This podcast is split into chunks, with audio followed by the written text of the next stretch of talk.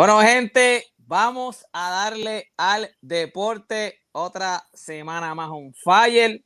Juancho tiene que tener el bajón de hablar de deporte porque hoy no pudo estar en la garata. Juancho, ¿qué es la que hay?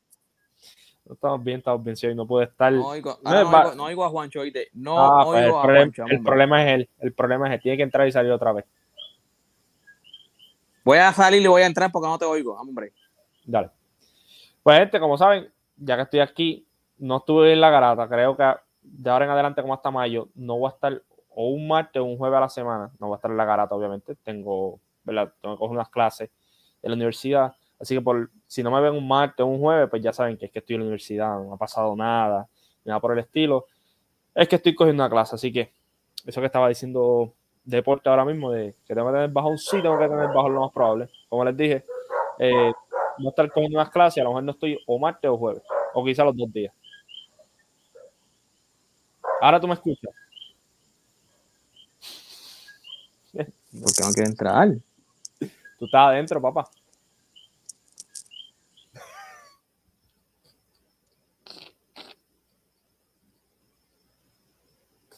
Ay, mi madre. Ay, mi madre. Nicolás, van a darle una ayudita a deporte ahí. Maldita sea, mano. Ya estamos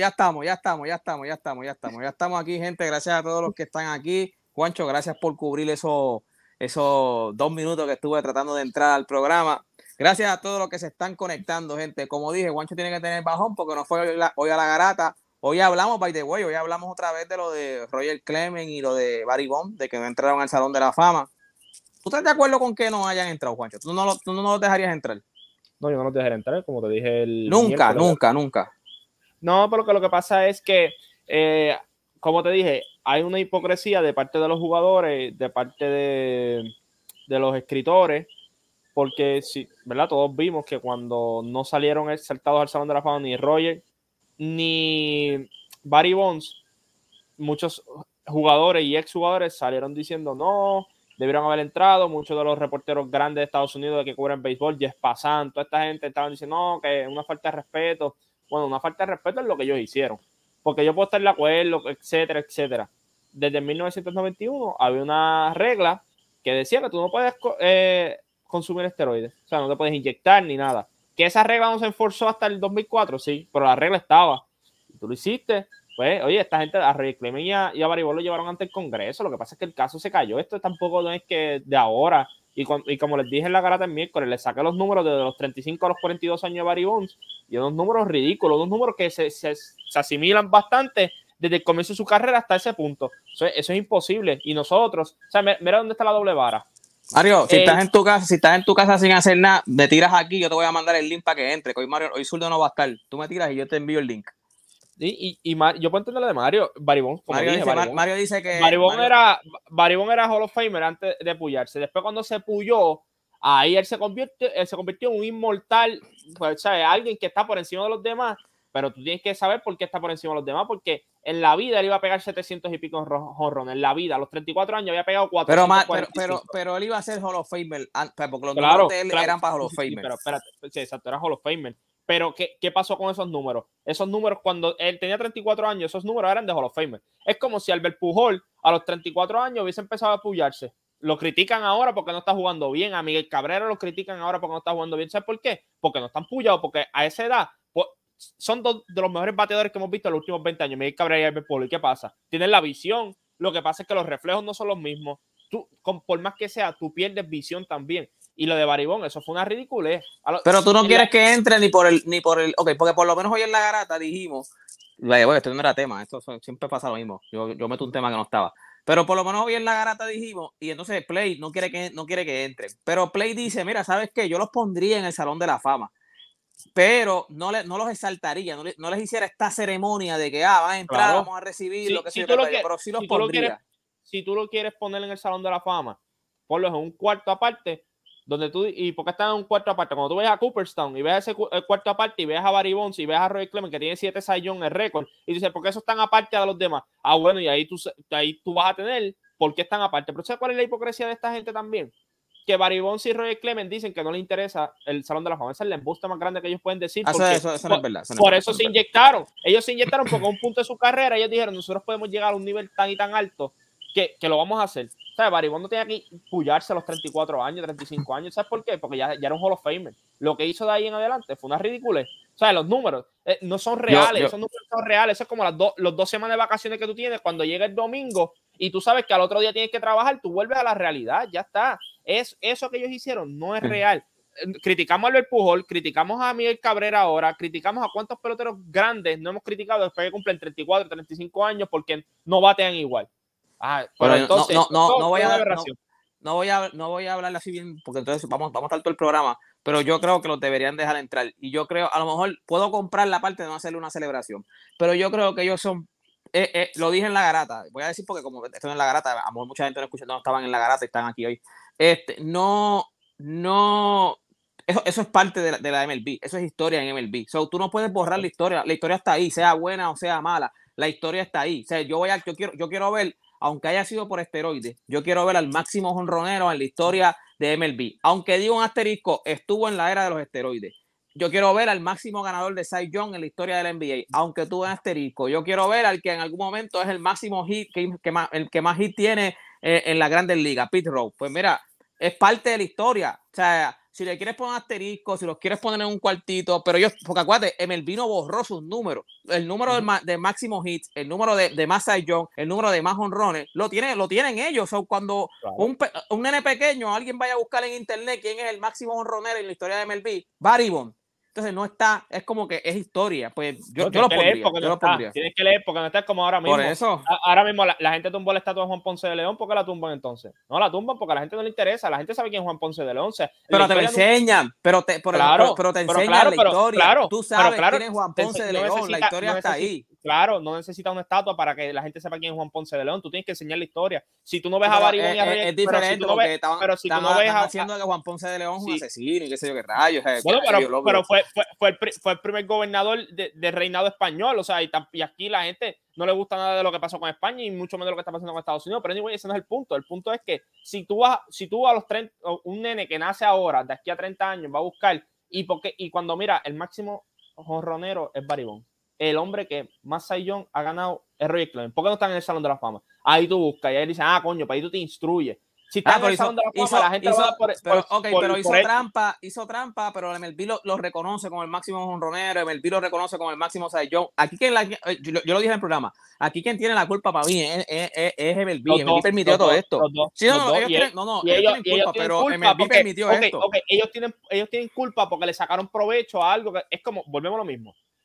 La ley estaba, lo que pasa es que no la estaban enforzando. ¿Y qué hicieron ellos? Ellos se aprovecharon, pero eso no significa que porque no estaban verificándola y no te estaban haciendo pruebas, lo que tú estabas haciendo estaba bien. Tú sabes que estabas mal. O sea, porque entonces yo le voy a quitar, o sea, porque yo le tengo que dar más crédito a Roger Clemens que a Pedro Martínez. Que Pedro Martínez en esa época no se puyó y puso unos números absurdos. ¿Por qué yo le tengo que restar? No, al contrario, yo le daría más crédito a Pedro Martínez que el que le di a Roger Clemens, porque yo te puedo decir un argumento, Randy Johnson tiene 5 Cy Young y 2 de ellos los perdió, y perdió 2 contra Roger Clemens. Pero, Juancho, lo que pasa es que si a ti no te penaliza, óyeme, nosotros estamos pidiéndole a esta gente que son humanos, a estos seres humanos, que hagan lo que nadie haría. Es como le hacen con LeBron James. LeBron James, cuando fue agente libre, la gente quería que hiciera lo que nadie haría. La gente quería que él se fuera a Sacramento. O sea, a Sacramento, a Memphis, a Minnesota. La gente dice, no, pero se fue a montar. Lo que haría todo el mundo en su sano juicio. LeBron James se fue a un equipo que tenía oportunidades reales de llegar a un campeonato. Pues eso es lo que va a hacer el ser humano. El ser humano, si a ti no te están fiscalizando, si a ti no te están cogiendo, tú vas a hacer, y tú lo puedes hacer porque te lo está permitiendo, la liga te lo está permitiendo, tú lo vas a hacer porque la liga, o sea, te lo está permitiendo. La liga no te lo estaba permitiendo, lo que pasa es que la liga no estaba pasando juicio. Yo solo no te lo está permitiendo porque hay una ley. Si hay una ley, no es que te lo permiten. Pero que hay una ley de que, de que tú no te comas la luz roja y tú te comes la luz roja. Pero sabe que si te la comes, estás rompiendo la ley, que si un día te paran, te jodiste. O sea, pero si tú sabes que no te van a hacer nada, tú te la vas a comer. Aunque tú sepas que está mal. hay dos cosas diferentes. Que Major League Baseball lo haya permitido, Cooperstown no lo va a permitir, porque acuérdate, no son lo mismo, son dos entidades totalmente diferentes. Major League Baseball es una cosa, Cooperstown es otra cosa. Que hayan jugadores de que Cooperstown se utilice como el Hall of Fame es algo distinto, pero no van atados los dos. Cooperstown tiene sus reglas. Sí, pero acuérdate que esto va por la... Acuérdate, yo entiendo el Salón de la Fama es del béisbol, pero por lo menos estos jugadores están entrando por su carrera en MLB.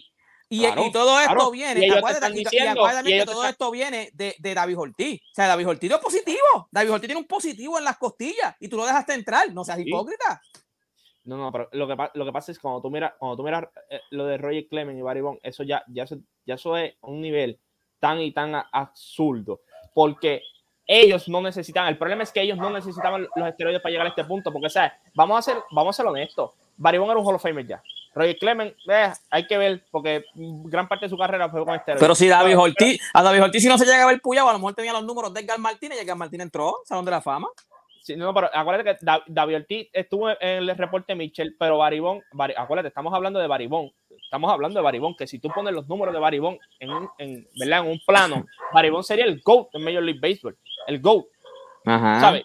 Barry Bonds pasó de ser uno de los mejores 30, 40, 50 peloteros en Major League Baseball a pasar a ser el mejor pelotero en Major League Baseball. ¿Por qué? Porque eso es, volvemos a lo mismo, es como si Albert Pujols a los 34 años se hubiese puyado. Albert Pujols cuando se retire probablemente puede ser uno de los mejores 10 o 5 peloteros en la historia. Si él se hubiese puyado, Albert Pujols hubiese quedado inmortal. O sea, Albert Pujols hubiese pasado a todo el mundo por encima. Albert Pujols va a ser inmortal como quiera y va a entrar al Salón de la Fama. Albert Pujols lo van a conocer como quiera. Lo impresionante es sin PED. O sea, sin PEDs. O sea, por eso yo les digo, yo no lo voy a restar.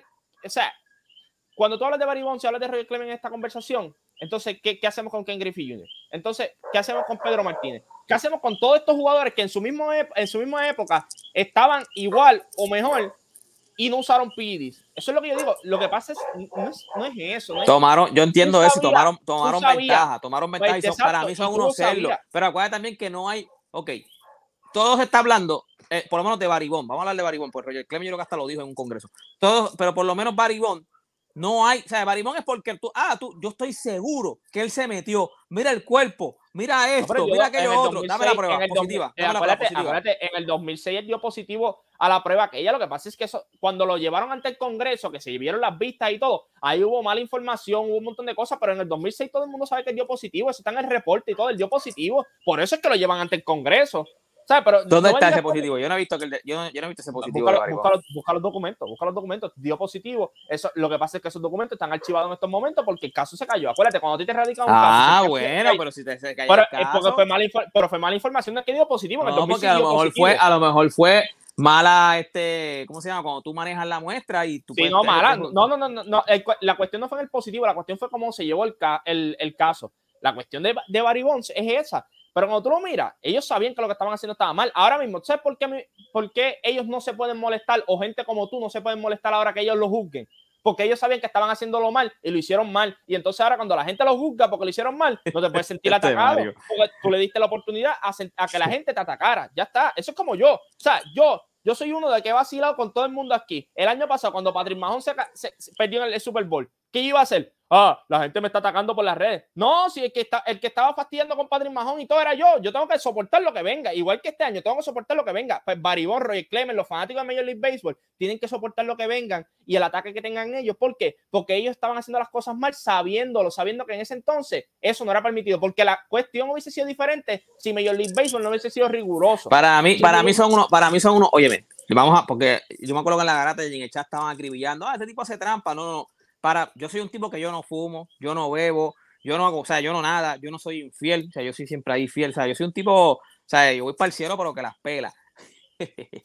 Pero ahora mismo, o sea, ellos son unos puercos, pero el ser humano es un tipo que, o sea, yo estudié ingeniería y yo voy a una entrevista de trabajo para ingeniería.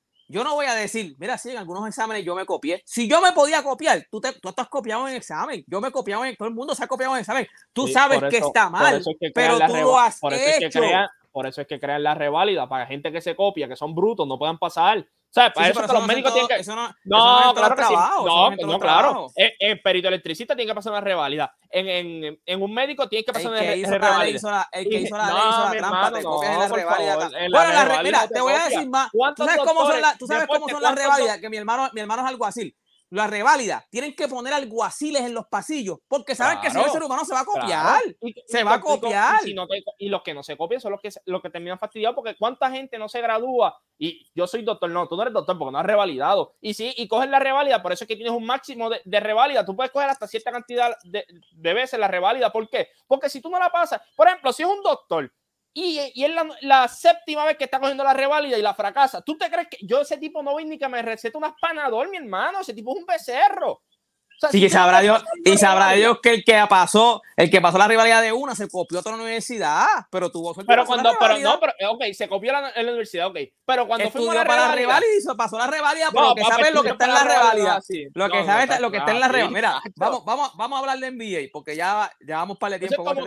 Eso es como tú te puedes copiar en tu universidad cuando vas a coger el. Tú nunca te has copiado en la universidad. Ves que la universidad casi no dan examen ya. ¿Te has copiado en exámenes? Ah, no, obvio, el que venga aquí a decir que no se han copiado en un examen. Y tú sabes que es malo, tú sabes que ahí te cogen, te cuelgan, claro, pero tú pues lo haces porque sabes que no te van a coger. Claro, por eso es que te digo que el ser humano hace lo que está en su interior. El ser humano es así, mano. Por la única razón que dejan de hacer las cosas es porque tú le pones restricciones. Claro. MLB dejó que eso sucediera.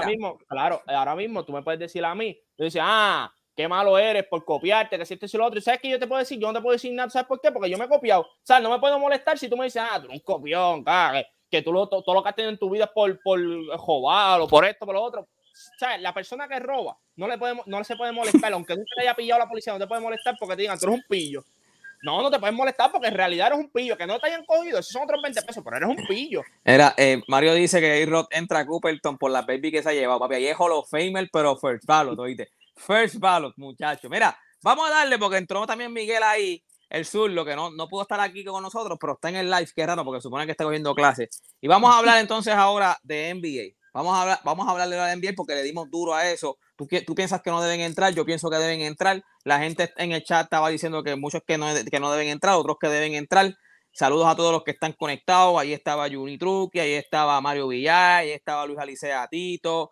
Ahí estaba Sauri Severino, antes que tú sigas, Alexander, dime. Vamos a terminarlo así. Hace poco, Graham Bensinger, tremenda persona, ¿no? Hace unas entrevistas en Estados Unidos a otro nivel. O sea, el mejor entrevistador en Estados Unidos, atleta, lo que usted quiera buscarle es Graham Bensinger. Él hizo una entrevista hace unos meses atrás a Pete Rose. Y Pete Rose cogió a Sammy Sosa y a Mark McGwire y se los clavó por usar PD, toda esta cosa. Aquí viene la hipocresía. Se los clavó un nivel absurdo. Le dijo que cómo es posible que Sammy Sosa y Mark McGwire, que nunca lideraron la liga en jonrones, de momento estaban dando 60, 66 cuadrangulares. Y viene Graham Bensinger y le pregunta, ¿y Barry Bonds debe estar en el Salón de la Fama? Y ahí metió un clase frenazo con emergencia puesta y dijo, no, Barry Bonds es mi amigo. Yo, si él dice que no lo usó, yo lo voy a creer. ¿Sabes? No seas hipócrita, mi hermano. Te estás clavando a dos que estaban en el mismo bote que Barry Bonds y te los clavaste, pero como él es tu pana, eso es lo que pasa en Major League Baseball. Todos estos escritores y todo que votan por Barry Bonds. Por eso Major League Baseball hizo lo que hizo, porque se aprovechó. Oye, claro, explotaron a Barry Bonds, explotaron a McGwire, explotaron a Sammy Sosa. Acuérdate, no seamos hipócritas también. Los peloteros se aprovecharon en cuestión de que pusieron números. ¿Y cuánto dinero no hizo Barry Bonds de eso que él hizo? ¿Cuántos auspicios? Barry Bonds básicamente en San Francisco era demasiado de grande, no cabía ya en San Francisco él, el cuerpo de él no cabía tampoco, pero sí, la personalidad se le veía chiquitito el bate y todo. Ellos se aprovecharon también, Mark McGwire, Sammy Sosa, ¿tú sabes cuántos se aprovecharon de la época de los esteroides de esa gente en cuestión del dinero que hicieron fuera del terreno? Pero también, ¿tú sabes cuántos tienen que haberse aprovechado que no salió nombre, que a lo mejor también entró al Salón de la Fama? Bueno, no, acuérdate, es como ahora, mira, ahora mismo, del 2004 en adelante, peloteros como lo que está haciendo Mike Trout, lo que hizo Albert Pujols, lo que hizo Miguel Cabrera. Por eso es que tú tienes que sentarte y decir, ahora es cuando más difícil es tu Miguel Cabrera cogió, se puso grandecito de momento. Pero la edad. Sí, pero es que pero también se explota así, sí, papá, te pone gordito, te pone gordito. Claro, pero la edad, pero entonces cuando tú miras, del 2004 en adelante, ¿sabes? Tú estás meando básicamente entre entradas, ¿sabes? De momento tú das un cuadrangular y dices, papá, vamos a mear ahora.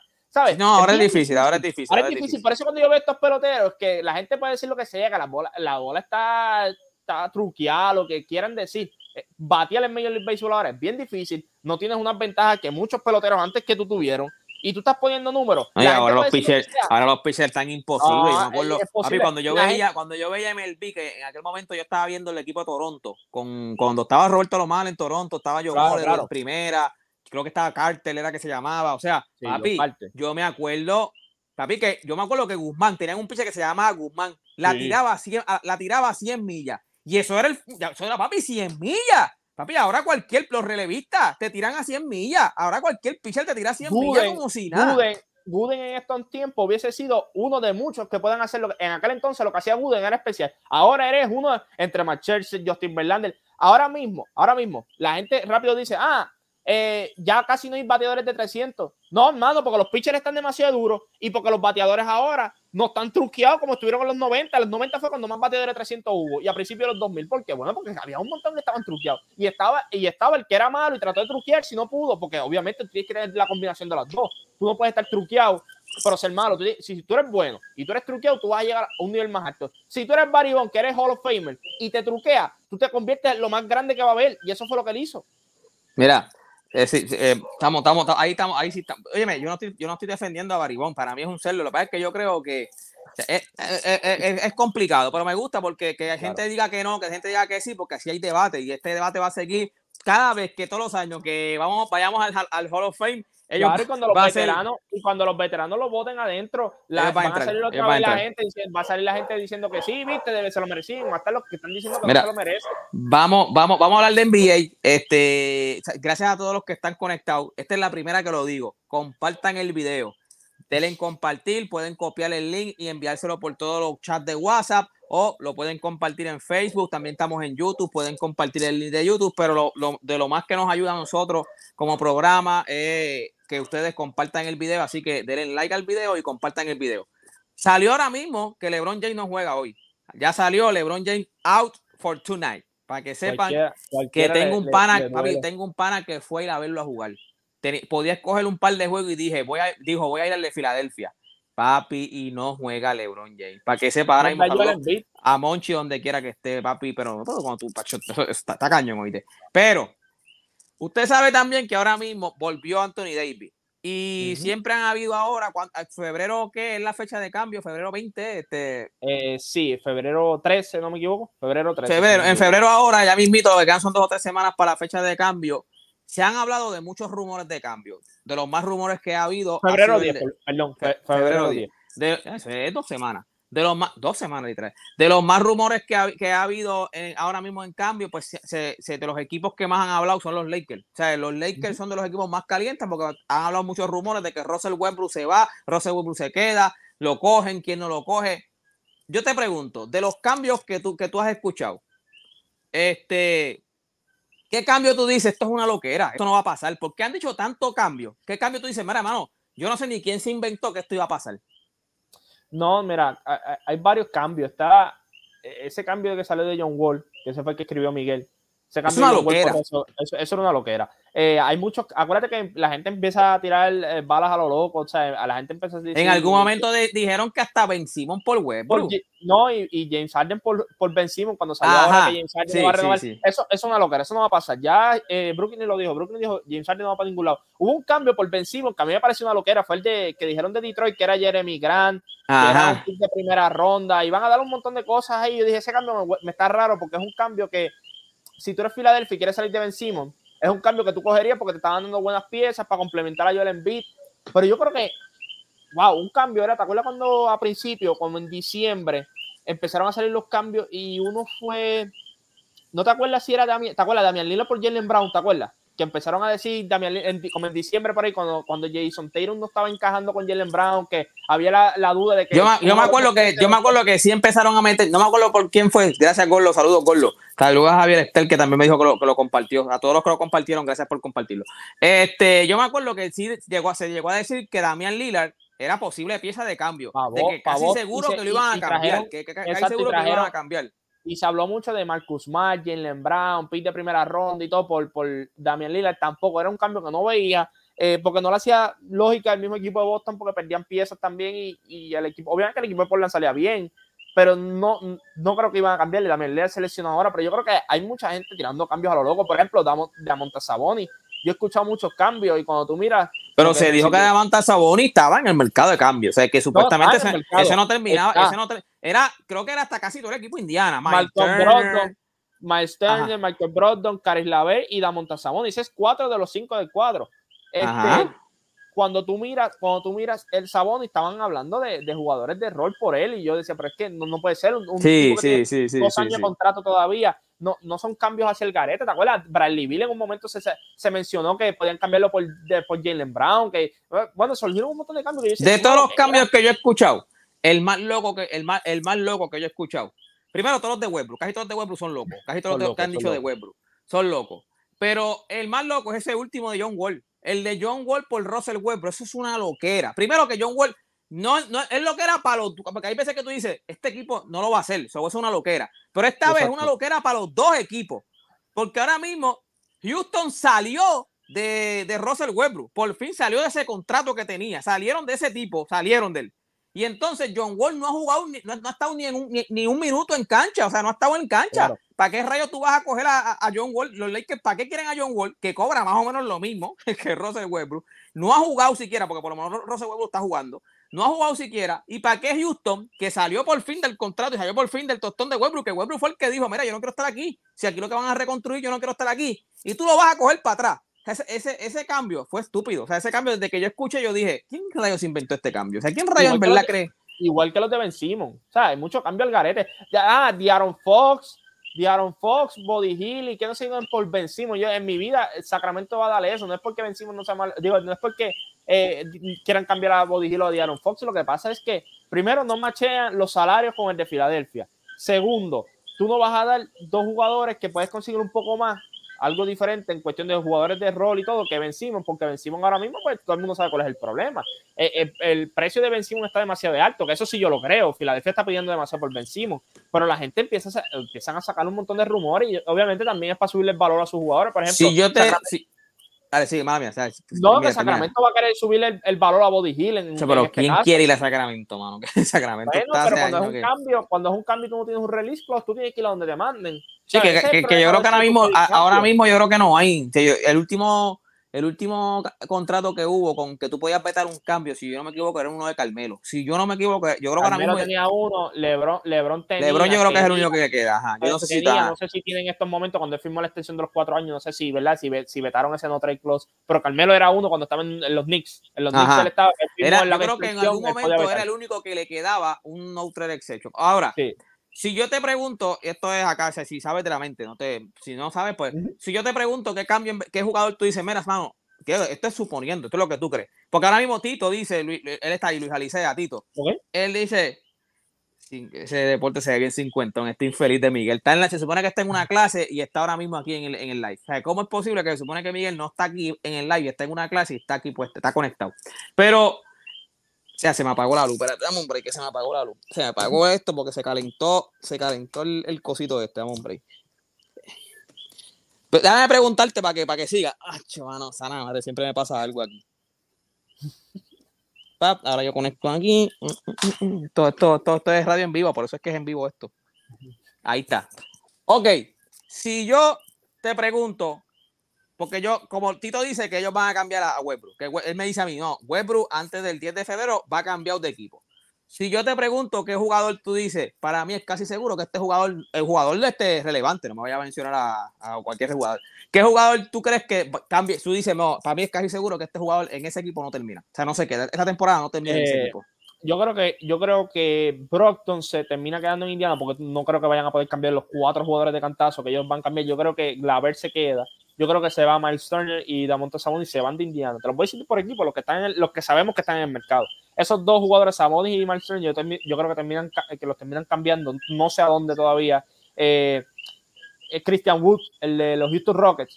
Yo creo que él lo va a cambiar porque van a poder conseguir un paquete bastante bueno. Es un jugador joven que tiene un contrato razonable. Un jugador que pone números. Lo vimos que los ha puesto en números en equipos malos como el equipo de Detroit, el equipo de Houston. Ahí Miguel mencionaba a Jeremy Grant. Si Jeremy Grant yo creo que va a terminar en otro equipo.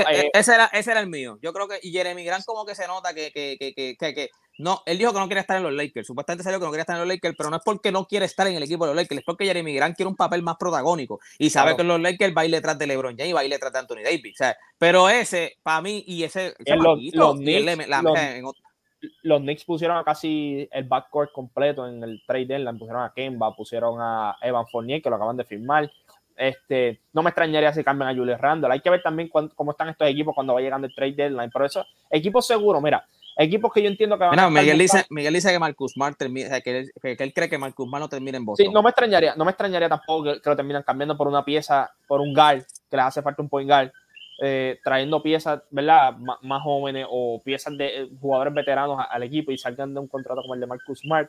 Yo no creo que ellos van a salir de Jaylen Brown, de Jason Tatum. Yo lo que pienso es que equipos hay que estar bien pendientes, que pueden hacer un cambio bastante bueno, pues equipos como Miami, equipos como los Cavaliers, yo creo que si se ven bien en los standings ahora mismo, ellos pueden ir detrás de un jugador que los pueda ayudar en el momento, no a lo mejor no un nombre tan grande, un equipo como el de los Celtics, así que pueden hacer un cambio de Marcus Smart para mejorar el equipo de ellos también. Yo creo que en el oeste es donde el equipo, o sea, un equipo como Golden State, un equipo como Utah, que está ahora mismo para abajo que las pelas, un equipo como Phoenix, Phoenix y Golden State, yo creo que deben hacer un cambio porque ahora mismo no hay un favorito en el oeste, y si no hay un favorito en el oeste, pues tú tienes la oportunidad de ser ese favorito. Entonces, ¿cómo tú puedes hacer eso? Bueno, Phoenix consiguiendo a Domantas Sabonis, eso los ayuda un montón. ¿Qué tienes que dar? Bueno, pues ya eso es otra conversación, pero si tú quieres ser un content, tú quieres llegar a la final, tú quieres ganar un campeonato, tú tienes que coger riesgo. Un equipo como Filadelfia puede coger un cambio también. Un equipo como Golden State, porque Golden State no va detrás de Golden State está, le va a que depende de quién dé, pero Golden State es una pieza de ser un equipo contendor full en el oeste, una pieza. De ser el favorito. Exacto. ¿Qué tú puedes buscar? Bueno, defensivamente estamos bien. Yo creo que necesitan un 3 que pueda meter el balón. Yo sé que tiene Andrew Wiggins o un 2, pero la cuestión aquí es que yo creo que hay que ver cómo sigue Klay Thompson. Miles Turner nos puede ayudar mucho defensivamente, mete el triple también. Yo siento que Golden State y Phoenix deben hacer un cambio grande porque no hay un favorito en el oeste. Nosotros estamos contando como que estos dos son los equipos.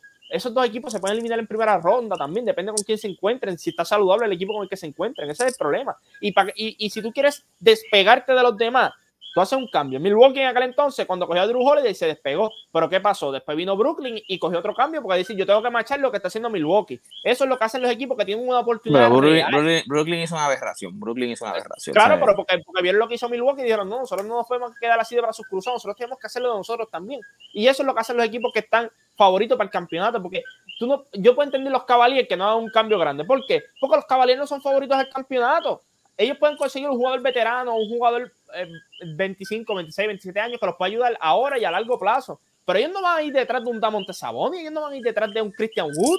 ¿Por qué? No, primero que no lo necesitan y segundo, que tienen que dar mucho por eso y ellos no saben lo que va a pasar el año que viene. O sea, este año estás bien, pero tú estás construyendo todavía. Un equipo como Phoenix y Golden State, y esos equipos están construidos, esos equipos están a una pieza de ser favoritos a un campeonato o de ser sembrados en una final. Y ellos son los que tienen que actuar, porque ahora mismo tú no te puedes sentar en el oeste. Aquí nadie en el chat me puede decir que hay un equipo favorito. No. Juan Pagán dice, y yo lo pensé, lo que pasa es que los Lakers se comieron la M con este tipo. Con la llegada de Anthony Davis, lo bien que está jugando Austin Reeves, yo creo que los Lakers deberían sacar a THT. Yo creo que si los Lakers se dan cuenta que ya no vale lo mismo y que no vas a poder conseguir lo que valía antes, porque es que tampoco el valor de él, ya él no vale lo que ellos pensaban y lo que muchos pensaban, porque todo el mundo lo que veía era, no, es un nene. A mí THT nunca me gustó. Pero, hermano, THT es uno que puede cambiar de equipo. THT es uno que está en la cuerda, pero floja. Lo que pasa es que hay que ver si los Lakers aflojan porque... Y lo dijo Play en el programa hoy, es verdad. Papi, THT es bruto. Y Russell Westbrook es un tipo que también es bruto. Lo que pasa es que su habilidad física es impresionante y lo arregla con eso. Papi, tú pones esos dos en el mismo cuadro. Papi, ese cuadro, el IQ de ese cuadro es... Defensivamente ese es el problema. El problema defensivo de los Lakers en el perímetro. Los Lakers con ciertas alineaciones. Por ejemplo, cuando Bradley está en cancha, son mejores defensivos en el perímetro. Cuando está THT, cuando está Carmelo y cuando está Russell Westbrook a la misma vez, eso es un desastre en el perímetro. Sí, porque allá el IQ se fue, olvídate, se cuelgan hasta copiándose. Y cuando un equipo que yo creo que va a hacer un cambio, que puede hacer un cambio grande y que va a estar mirándolos de aquí a 2 semanas, cómo se siguen moviendo las piezas, es Miami. Yo entiendo que Miami está mirando ahora mismo y dice, ok, nosotros tenemos una profundidad que no, ninguno de los equipos que están en el este, ninguno de los equipos que están en el oeste se compara con la de nosotros. Nosotros perdimos los 2 mejores jugadores casi toda la temporada y nosotros estamos aquí con jugadores como Strauss, como Vicent, como Dedmon, como Tyler Hero, nosotros Duncan Robinson, nosotros hemos jugado con muchos jugadores de rol y tenemos los jugadores de roles. Pero tenemos, si nosotros logramos añadir un 3, o sea, ellos buscan un 3. Ellos y te entiendo cuando dicen nosotros, porque Miami es tu equipo, ese es tu equipo. No, Miami es mi equipo, claro. Pero, o sea, Jimmy, tú traes a Duncan Robinson del banco, es un plus. Porque... ¿Desde cuándo tú eres fanático de Miami, Juancho? No, yo ya hace tiempo, yo empecé a ver el NBA 2005, 2006, como desde el 2007. O sea, que, diablo, pero venga, que entonces, porque yo te voy a decir una, ok. Porque, ¿cómo tú te sentiste cuando iba LeBron James a Miami? A los Miami. Yo estaba en Atlanta. A mí me encanta esta historia. Yo estaba en Atlanta. De esas vacaciones que uno ni planifica. Uno dice, vamos para allá. Y ese día fuimos a comer un sitio. Yo sabía que LeBron iba a decir la decisión ese día. Porque, o sea, que todo eso se sabía. Había un programa de decisión. Y nosotros entramos a un sitio que era una pizzería. Y mi papá dice, diablo, ¿por qué esta pizzería está tan llena? Porque LeBron hizo la decisión como un miércoles o algo así, un jueves. Y yo le dije... porque hoy LeBron va a decir por dónde va. Y Atlanta estaba en el short. LeBron no iba para Atlanta, pero estaba en la lista de los equipos que le hicieron una oferta. Sí, que también estaba Chicago, que tú sabías que Chicago, Nueva York, no, estaba Chicago, Atlanta, Phoenix, Nueva York y Miami. Entonces yo le digo... O quedarse en Cleveland. Yo le dije, no, es que hoy LeBron va a decir la decisión. Yo le dije, yo estoy seguro que va para Miami. Obviamente ya todo el mundo sabía que Chris Bosh había firmado, el Dwyane Wade ya había firmado. Entonces, pues, esa pizzería estaba llena. Y cuando él dice que él iba para Miami, papi, y todo el mundo empezó a buchar, obviamente, Atlanta está en el este también, todo el mundo empezó a buchar y todo, yo decía... Y tú gritando. No, esto es una aberración, yo decía, esto es una aberración. Cuando yo dije, él llega a Miami, yo dije, esto es una aberración. Obviamente pasa lo del primer año, pero después, cuando seguimos cogiendo piezas, Shane Battier, Ray Allen, todas estas piezas, yo dije, no hay forma de que esta gente pierda una final. Pero ese equipo, obviamente, cuando LeBron llegó a Miami, después, obviamente, cuando LeBron se va de Miami... Eso sería otra cosa, porque yo te voy a decir, es como cuando, ok... Yo soy fanático de LeBron James, pero mi equipo de chamaquito de corazón es los Knicks. Ese es el equipo que para mí, ese es el equipo de mi corazón. Pero lleva años sin ser relevante, pues yo los relegué. Los quiero, pero los relegué porque, papi, ¿qué voy a hacer? Voy a ser peleador toda la vida. O sea, porque no ganan desde el 77, yo creo que fue la última vez que ganaron. Voy a ser peleador toda la vida. Y tú no lo viste. Exacto. Pero ¿qué pasa? Cuando estaba con... Por eso es que en algún momento mi amor con Michael Jordan era uno de odio y amor, porque... Michael Jordan me cogió a los Knicks y me los clavó, me los masacró. Pero Jordan era el GOAT. O sea, Jordan era el mejor. El que quiere decir que es el GOAT, que es el GOAT. Pero Jordan era el mejor en aquel momento. O sea, Jordan es el mejor jugador. El que quiere decir que es GOAT, que es GOAT. El que quiere decir que es LeBron, que es LeBron. Pero Jordan era Jordan. O sea, yo era bien fanático de Jordan. So, yo decía, diablo, es Jordan contra mi equipo, los Knicks. Yo era bien fanático de Patrick Ewing, John Stark, Charles Oakley, Anthony Mason, todos los que estuvieron allí. Papi, y cuando se dijo que LeBron... o sea, que uno de los posibles destinos eran los Knicks. Papi, eso para mí hubiese sido que LeBron llegara a mi equipo. Fue como cuando llegó a los Lakers. O sea, yo también soy bien fanático del baloncesto. Yo sé que los Lakers es una franquicia grandísima. Cuando llegó a los Lakers, yo dije, yo pensé preferido que fuera para los Knicks, pero cuando llegó a los Lakers, yo dije, papi, esto es, o sea, un jugador grande en una franquicia grandísima, en una de las mejores franquicias en la NBA. Y para mí eso fue a otro nivel. O sea, para mí eso fue a otro nivel.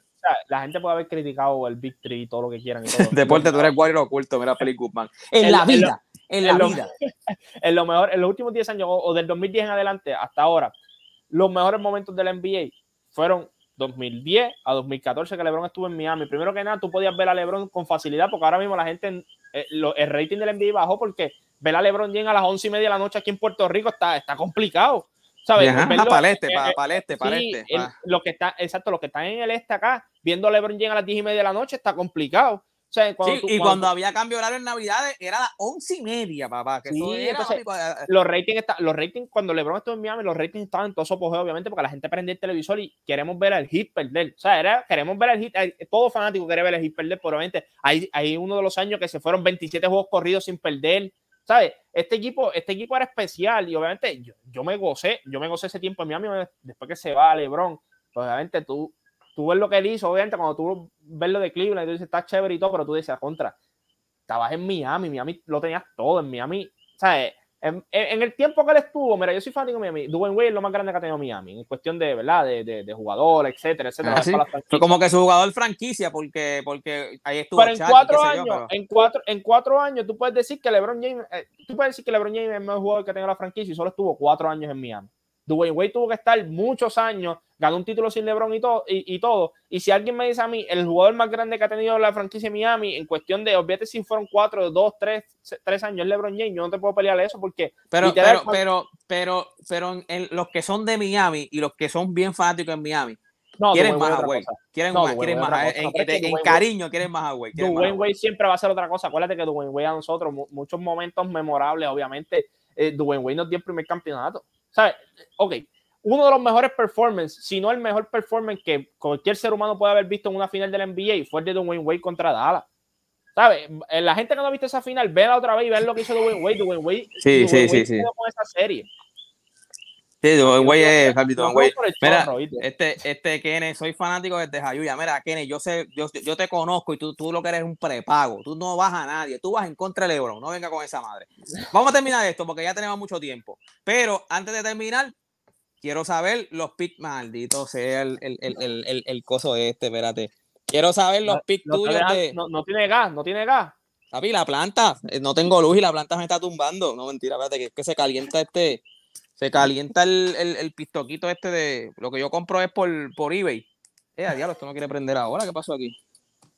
Lo que yo compro son por eBay, papi. Se calienta eso y no quieren... No quiere funcionar esto. ¿Qué pasó aquí? Vamos a soplarlo. A ver si prende esto. ¿Qué pasó aquí? Esto no quiere prender. Bueno, pues me voy a quedar con este así. Me voy a quedar así porque no quiere prender. Antes de irnos, gracias a que nos estábamos yendo. Fin de semana hay juegos de NFL. Yo sé que pegaste la mayoría, creo que te crachaste más que uno, los demás los pegaste. Dime tus picks, déjame buscar aquí, dime tus picks. Miguel me tiró los de él, Miguel me dijo Kansas City y los Rams. Kansas City juega contra los Bengals, contra los Bengals. Ok, Cincinnati. Ok, dime tus picks. Yo tengo Kansas City porque... Me da risa mientras yo veía el juego antier de los Bills, que lo tuve que ver fuera de casa. No me gusta ver los juegos fuera de casa, pero lo tuve que ver fuera de casa por las razones de que mi proveedor no ha llegado a un acuerdo monetario con CBS durante toda la temporada. Eso es normal. Así que tuve que ver el juego fuera. Y cuando llegué al sitio, los panas me dijeron rápido, no, vamos para este sitio a verlo. Y llegamos allí y yo sentía que estaba en Buffalo. Yo creo que habían dos chamacos que iban a Kansas City. ¿Y por qué la gente odia a Patrick Mahomes? Porque no le gusta la grandeza. La gente no le gusta la grandeza. Como odian a LeBron porque sienten que el legado de su jugador va a estar afectado. Sí. No, ajá, y es lo mismo otra vez. La gente, ok, mírate esto. Hay grandeza, pero la gente no le gusta consumir todo el tiempo grandeza. ¿Por qué? Porque se aburren. Entonces, ver a Kansas City 4 años consecutivos en el AFC Championship Game los aburre porque sienten que no tienen competencia. No, hay competencia. Lo que pasa es que ellos tienen un tipo que es mejor que cualquiera de los que ellos le pueden presentar. Ahora mismo, Patrick Mahomes lleva 4 años siendo el quarterback regular de los Kansas City Chiefs. Los 4 años ha llegado a la final de conferencia y lo más probable llega a 3 Super Bowl consecutivos. ¿Sabes? Cuando ustedes ven eso, y yo puedo entender porque la gente se emociona con Josh Allen, un talento increíble, las tiene todas y tiene un buen brazo, ha mejorado su toma de decisiones y todo, pero Patrick Mahomes es Patrick Mahomes. Hay dos cosas que voy a decir y brincamos a quién tengo de los Rams y los 49ers. Sí, porque ya es claro que tienes a Kansas City en... Sí, es claro. La línea tiene... pero fíjate, no es por mucho, bueno, aunque no es tan... Pero la línea tiene a Kansas City por 7 o menos. Sí, un touchdown, es una pena. Ajá, exacto, un touchdown. Hay dos fotos que han corrido en las redes. Y es las palpitaciones de Patrick Mahomes cuando anotó los Buffalo Bills, que estaban por las nubes, obviamente, la adrenalina está pues, cuando se para en el huddle y mira que hay 13 segundos, las palpitaciones de él no estaban ni cerca. ¿Sabes? Que ese tipo se paró allí mientras todos nosotros estábamos embajetados viendo el juego. Mientras todos los fanáticos de los Buffalo están celebrando, ese tipo estaba relajado. Eso es una estupidez. Pero más estupidez es que Patrick Mahomes en los playoffs está 3-1 cuando los odds de ganar el juego es 5% o menos. O sea, es una estupidez que tú tengas un récord de 3-1. Así que la gente, yo puedo entender, ¿verdad? Que no le gusta porque en ESPN lo ponen mucho. Pero ¿sabes por qué en ESPN ponen a LeBron mucho? Ponen a Patrick Mahomes mucho. ¿Sabes por qué ponen a Mike Trout mucho? Porque todas las noches, hacen cosas espectaculares, hacen cosas increíbles, hacen cosas que la mayoría de los jugadores que están al nivel de ellos quisieran hacer, y por eso es que la gente los pone todo el tiempo. ¿Por qué? Porque es grandeza lo que tuvo este tipo. Usted lo que tiene que sentarse y es apreciar. Usted se sienta atrás y usted mire y usted dice, yo no soy fanático de Patrick Mahomes, pero 13 segundos es lo que yo duro en la cama. Y ese tipo en 13 segundos llegó a patear un field goal. Pues eso es lo que pasa. Usted tiene que sentarse, analizar y decir, no, este tipo está otro nivel. Que esté en el Juancho, si tú duras 13 segundos en la cama, tenemos que bregar eso, ¿viste? No, Tacho, ojalá si tú duras 13 segundos en la cama, hay que bregar con eso. No, ojalá los 13 segundos me fueron los de Patrick Mahomes, que parecían 3 minutos. Y en el juego de los Rams y San Kansas Francisco, City cómodo contra los Bengals. Sí, cómodo. Los Rams San Francisco, la línea, los Rams San Francisco ahora mismo están 3.5, creo. 3.5 los Rams. Sí, es un field goal. Yo creo que va a ser un poquito más. Un juego cerrado. Sí, me pueden traer lo que ustedes quieran, gente. Que ahora, la línea es 45. Que van a hacer par de touchdowns. La línea es 45. Mira, gente, yo sé que ustedes me van a decir los últimos 6 juegos de Kyle Shanahan y Sean McVay está 0-6 Sean McVay, pero es que gente, defensivamente este equipo de los Rams es elite. Ofensivamente este equipo de los Rams es elite. Jimmy Garoppolo ha estado el último mes y medio corriendo por su vida, tratando de salvar su carrera y no jugó bien. Lo que pasa es que la defensa de los 49ers ha sido espectacular y Aaron Rodgers se embarretó en el juego del fin de semana pasado porque, si vamos a ser honestos, ellos empezaron el juego y anotaron en la primera posesión y ellos pudieron haber aplastado a los 49ers. Lo que pasa es que Aaron Rodgers se sentó atrás y no se veía cómodo. Pero yo no creo que vaya a pasar eso con los Rams. Sean McVay, para recordarle a la gente, Sean McVay está 47-1 cada vez que el equipo de él le entra a halftime con la ventaja. ¿Qué significa eso? Pues que el tipo después del halftime, si no te ha descifrado, te va a descifrar y no tienes break de alcanzarlo. Yo no creo que tengan... ya hay muchos jugadores lesionados por el equipo de San Francisco. Divo Samuel está medio tocado. Trent Williams, que es el left tackle, está medio tocado. Esos son bajas un poquito preocupantes porque Trent Williams, si no está al 100%, tienes que bregar con Von Miller, tienes que bregar con Aaron Donald. Así que yo tengo los Rams. Pero cerrado también. O lo tiene... No, yo creo que puede ser un touchdown. Yo creo que por 7 puntos. 28, 21, algo así. No creo que lleguen a 21 puntos. Esos son los mismos picks que envió Miguel. Miguel también está con Kansas City y también está con los Rams.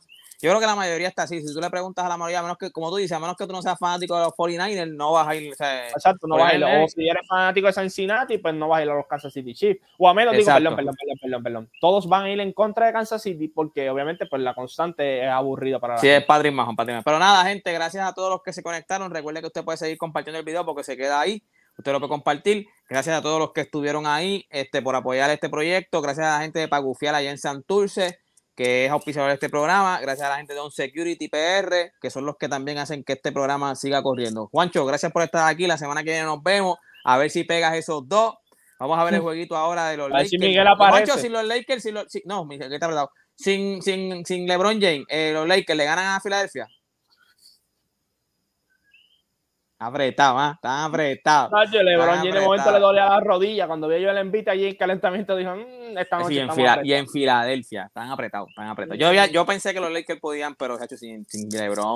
Y en Filadelfia, están apretados. Mira, yo te voy a decir una cosa. Como está este equipo, a mí no me extraña que le ganen a Filadelfia, porque este equipo es un algaretismo. Este equipo de momento le ganan equipos que no deben, que tú piensas que lo van a barrer. De momento contra equipos malos como Indiana. Sí, papi. Contra Sacramento vienen esos infelices. Una cosa así, es verdad.